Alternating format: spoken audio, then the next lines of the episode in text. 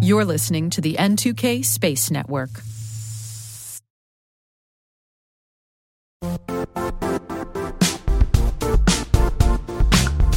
Don't struggle to align your organization's cybersecurity with business risk. Get the only solution that goes beyond reacting to threats with vulnerability and risk monitoring. You need the next evolution of MDR, and only Critical Start delivers it. Critical Start doesn't just monitor and respond to threats. They put you in control by detecting suspicious activities, quickly responding to contain threats, and identifying your most critical assets and protecting them against vulnerabilities and exposures. With continuous visibility, expert guidance, and measurable risk reduction, Critical Start has redefined what it means to manage cyber risk.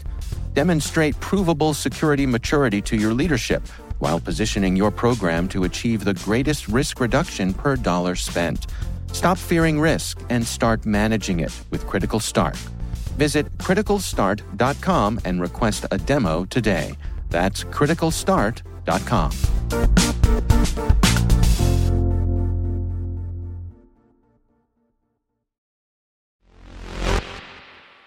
Anytime an astronaut gets out of a vehicle while in space, it's called a spacewalk or an EVA.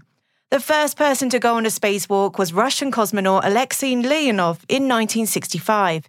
It was 10 minutes long, a quick dip into the unknown, so to speak. Spacewalks have become much longer since then. Have you ever questioned how an astronaut refuels when outside of the space station for hours at a time?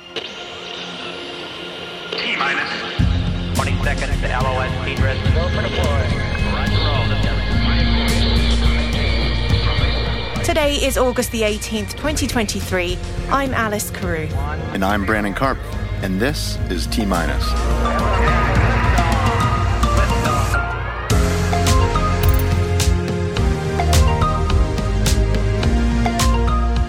Axiom and GU Energy Labs partner on astronaut fuel.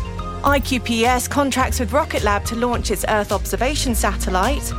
Sierra Space has been awarded over 22 million US dollars by the Department of Defense to mature its new Vortex engine. And our guest today is Skyrora's head of business operations, Derek Harris. So stay with us for that.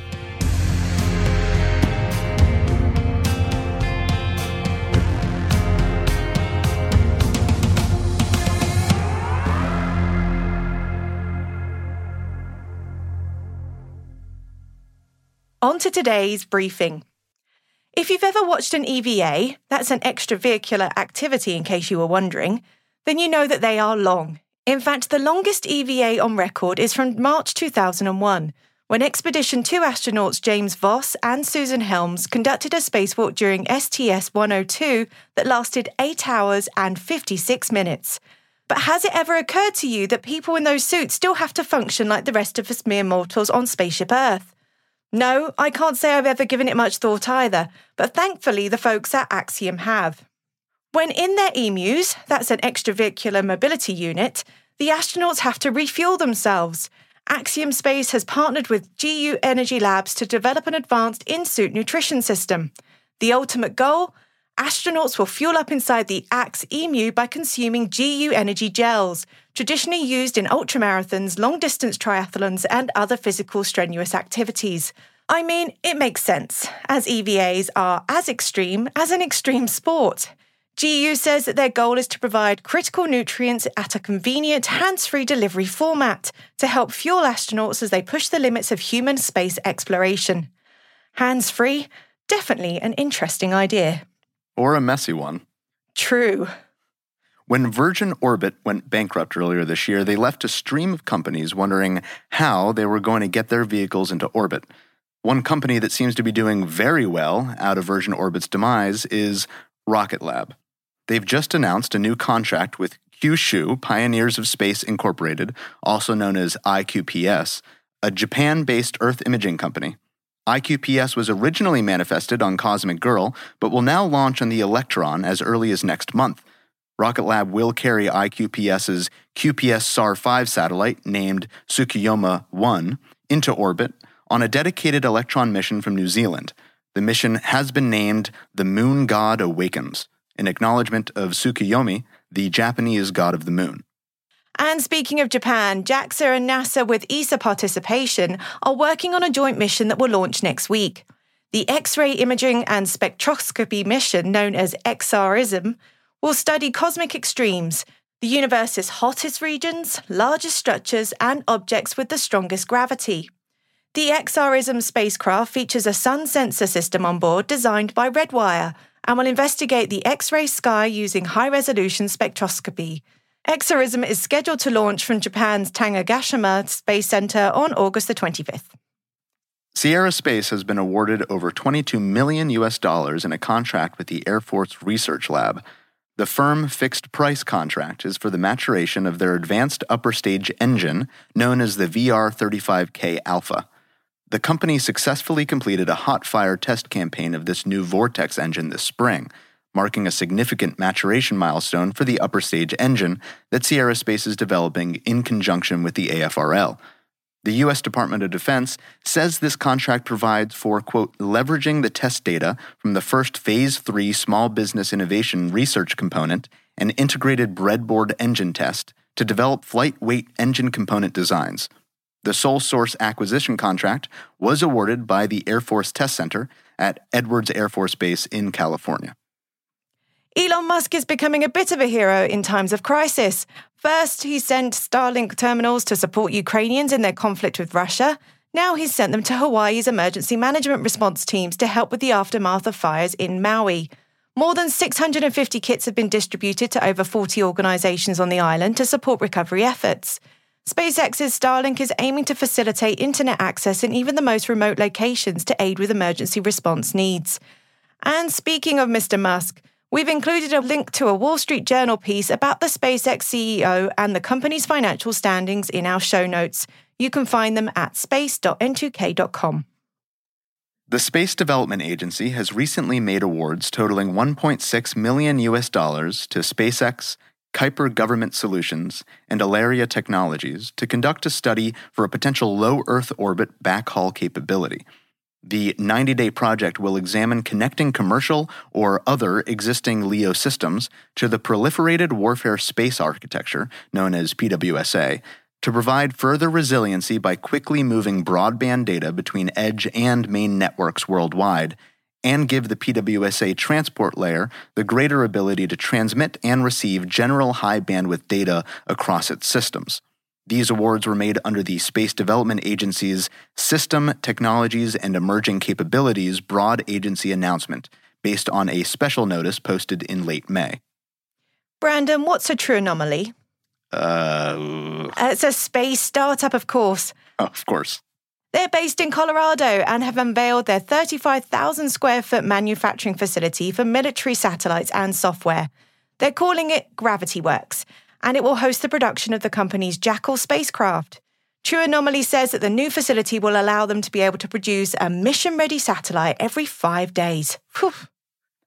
Ars Technica reported this week that NASA faces an alarming infrastructure challenge. 83% of its facilities exceed their design life, with an annual maintenance funding gap between 259 million to over 600 million US dollars. While immediate risks and destruction from natural weather events garner the most attention, Eric Weiser, head of facilities at NASA, highlighted the agency's, quote, increasing state of decline in its infrastructure. Deferred maintenance poses risk to mission success, with the majority of buildings rated marginal to poor. This infrastructure problem parallels concerns about an aging workforce, with 25% of NASA's employees nearing retirement. NASA's future depends on addressing both personnel and facility resources. To bring it home on a personal note, anyone who has worked for Uncle Sam should not be particularly surprised by this revelation. During my years in the Navy, I worked and lived in some pretty decrepit facilities. An ounce of preventative maintenance is worth a pound of cure, but that sort of investment always takes a backseat to current operations. It's a sad truth, but for the past 30 to 40 years, the government hasn't had the foresight to invest in long term infrastructure projects. If I can editorialize for a second, that needs to change. NASA's officials confirmed that Artemis 4, set for a 2028 launch, will be NASA's first mission to use the moon orbiting Gateway space station. While initial elements of the Gateway are launching before Artemis 3 in 2025 and 2026, it won't be operational until Artemis 4. Gateway, smaller than the ISS, will house four astronauts for up to 90 days and operate autonomously for three years. Essential for lunar research as well as Mars exploration, it will study radiation risk crucial for long term Moon and Mars missions. The European Space Agency and Japan will contribute modules and in return receive flight opportunities for their astronauts. On August 16th, key military leaders from the UK, US, Australia, and Canada met at US Space Command headquarters in Colorado. For those keeping count, that is four of the Five Eyes, no word yet on where New Zealand was. Their focus bolstering collaborative efforts to deter space domain aggression. Though we don't have a full readout yet from their meetings, this sort of international partnership emphasizes the importance of united military space power to defend global interests against emerging threats both in space and on the ground. And of course, we will continue to watch this closely and report on any notable updates. And we've been watching Russia's Luna 25 spacecraft all this week, and the vehicle sent back its first image of the lunar surface, showcasing the southern polar crater Zeeman. This crater intrigues researchers due to its unique features. Luna 25's main mission, soft landing technology potentially at the moon's south pole, and explore lunar resources, structure, and effects of cosmic rays. The craft also can produce time lapse films and respond to imaging commands from Earth. We're all desperately waiting for its landing attempt on Monday.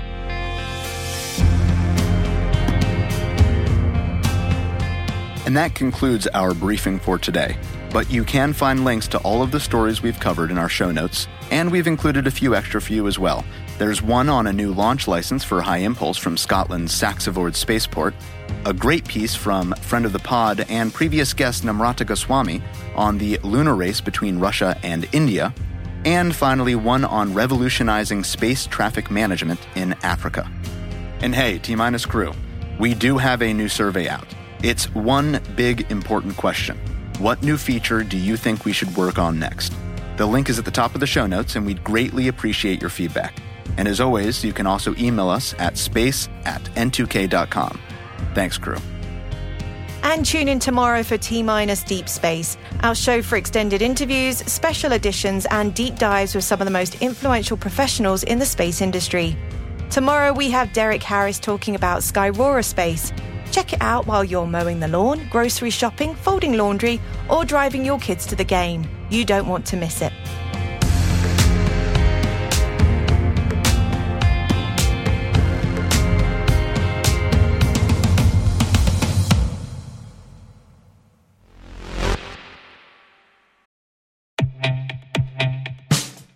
And now, a message from Cyberbit. Mastering cybersecurity is like mastering a sport. You build muscle memory through rigorous practice, then you train as a team to foster cohesion while operating under pressure. Like athletes, cybersecurity professionals thrive on hands on simulation. But traditional courses, certifications, and open source labs won't build you a winning team. You need Cyberbit. Cyberbit offers a hyper realistic simulation environment for your SOC, IR, and C suite to refine your skills, all using the market leading SIEMs, EDRs, firewalls, and WAFs they use every day. Cyberbit is offering Cyberwire listeners a free live fire exercise. Sign up your team now at cyberbit.com slash cyberwire.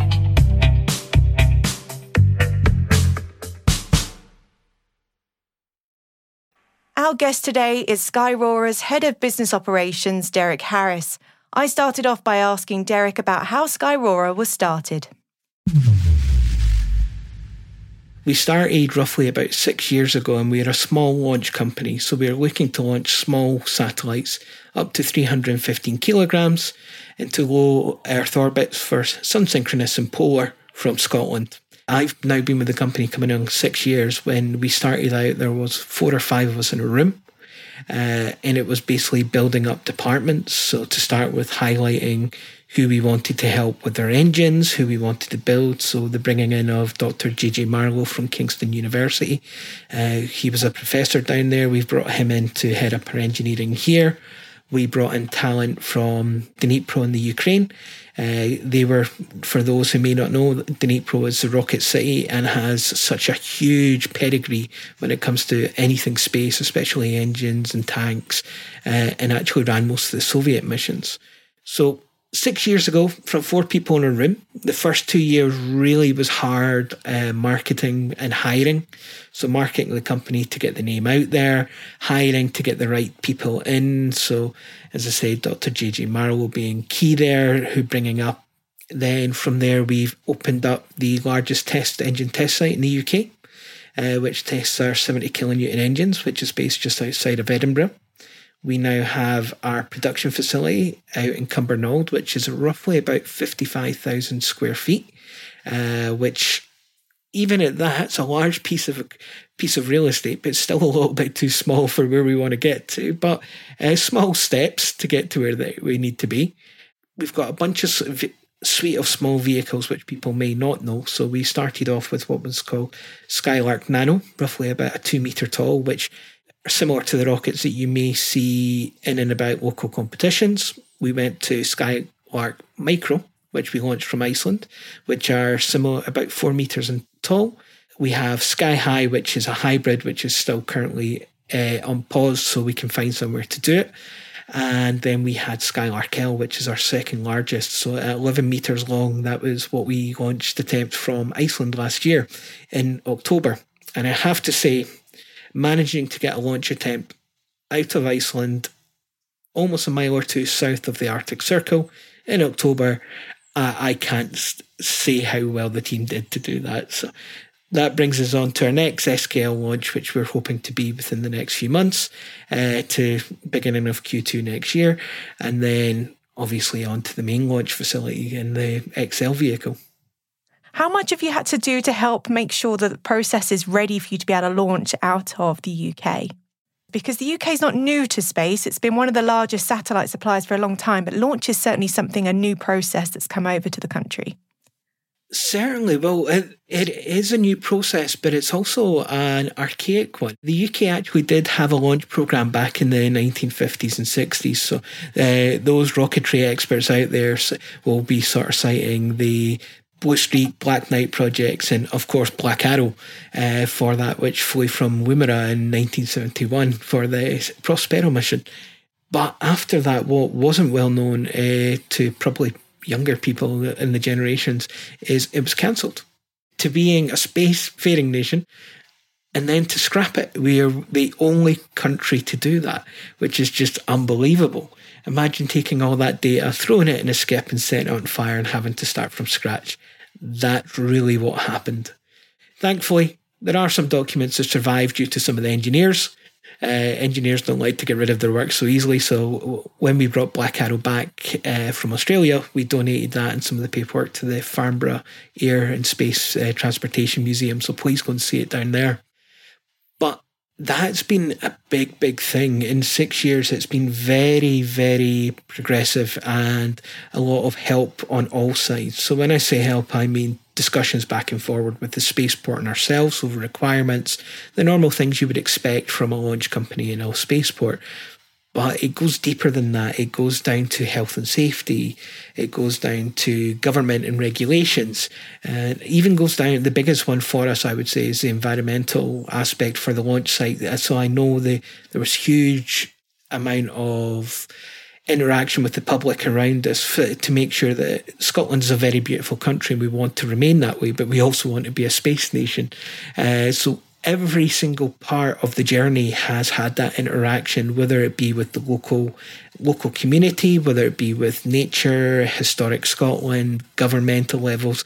Eh, so there's been a huge amount of conversations over the last sort of six years uh, from launchers, from launch sites, insurance companies, government ministers. It's it's been a long journey, and it's we're hopefully going to come to the fruition in the very near future.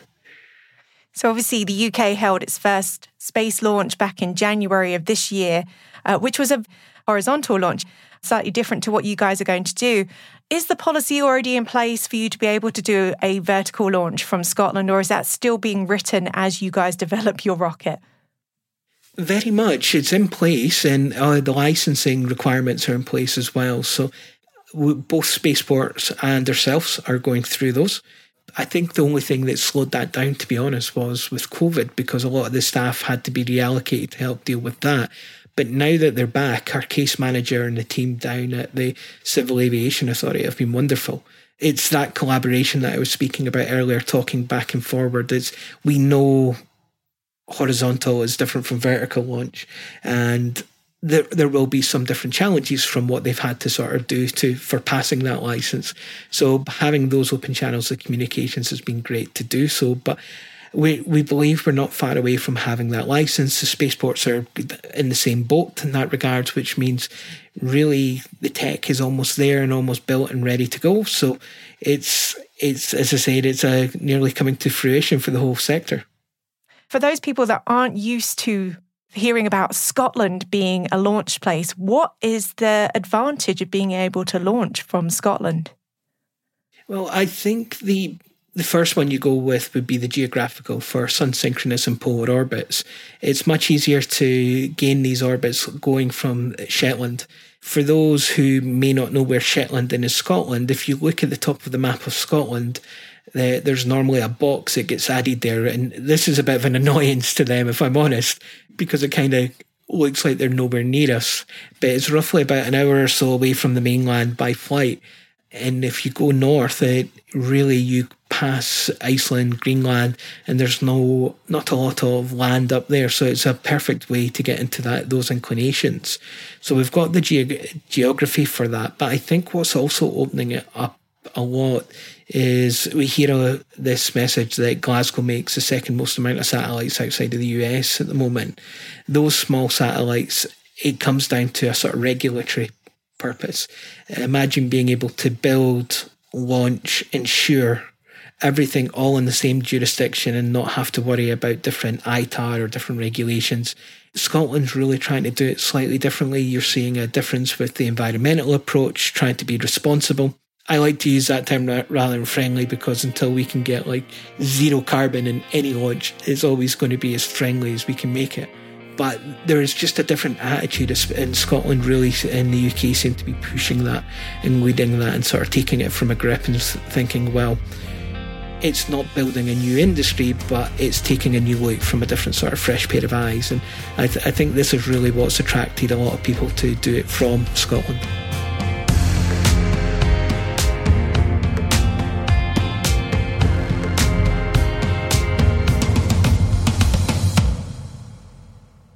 We'll be right back.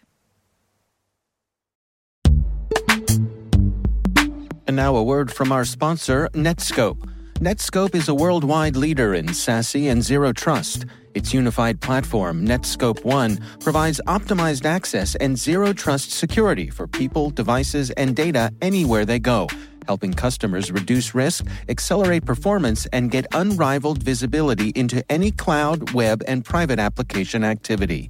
To learn more about how Netskope helps customers be ready for anything on their SASE journey, visit netskope.com.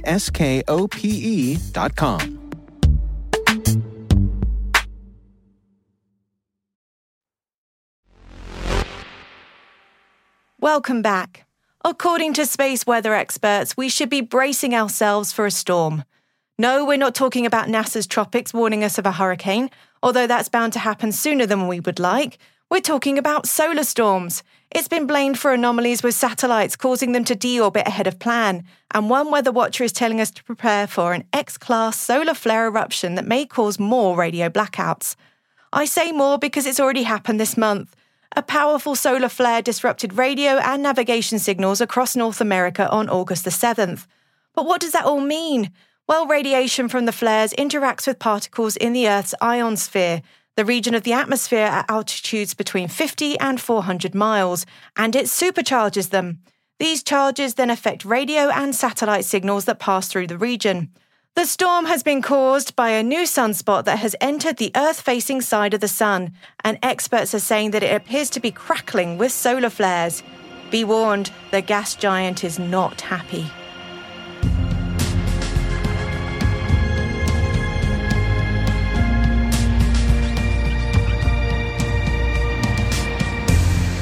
That's it for T Minus for August 18th, 2023.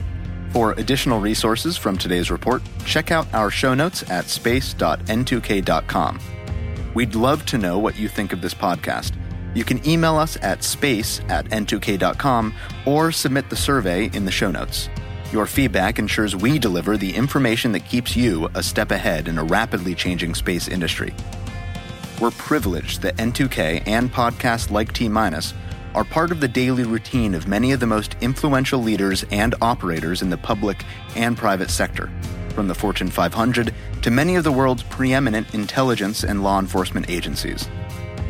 N2K Strategic Workforce Intelligence optimizes the value of your biggest investment, your people. We make you smarter about your team while making your team smarter. Learn more at n2k.com. This episode was mixed by Elliot Peltzman and Trey Hester, with original music and sound design by Elliot Peltzman. Thank you to our executive producer, Brandon Karpf, who joined me on this episode. Our Chief Intelligence Officer is Eric Tillman, and I'm Alice Carruth. Thanks for listening.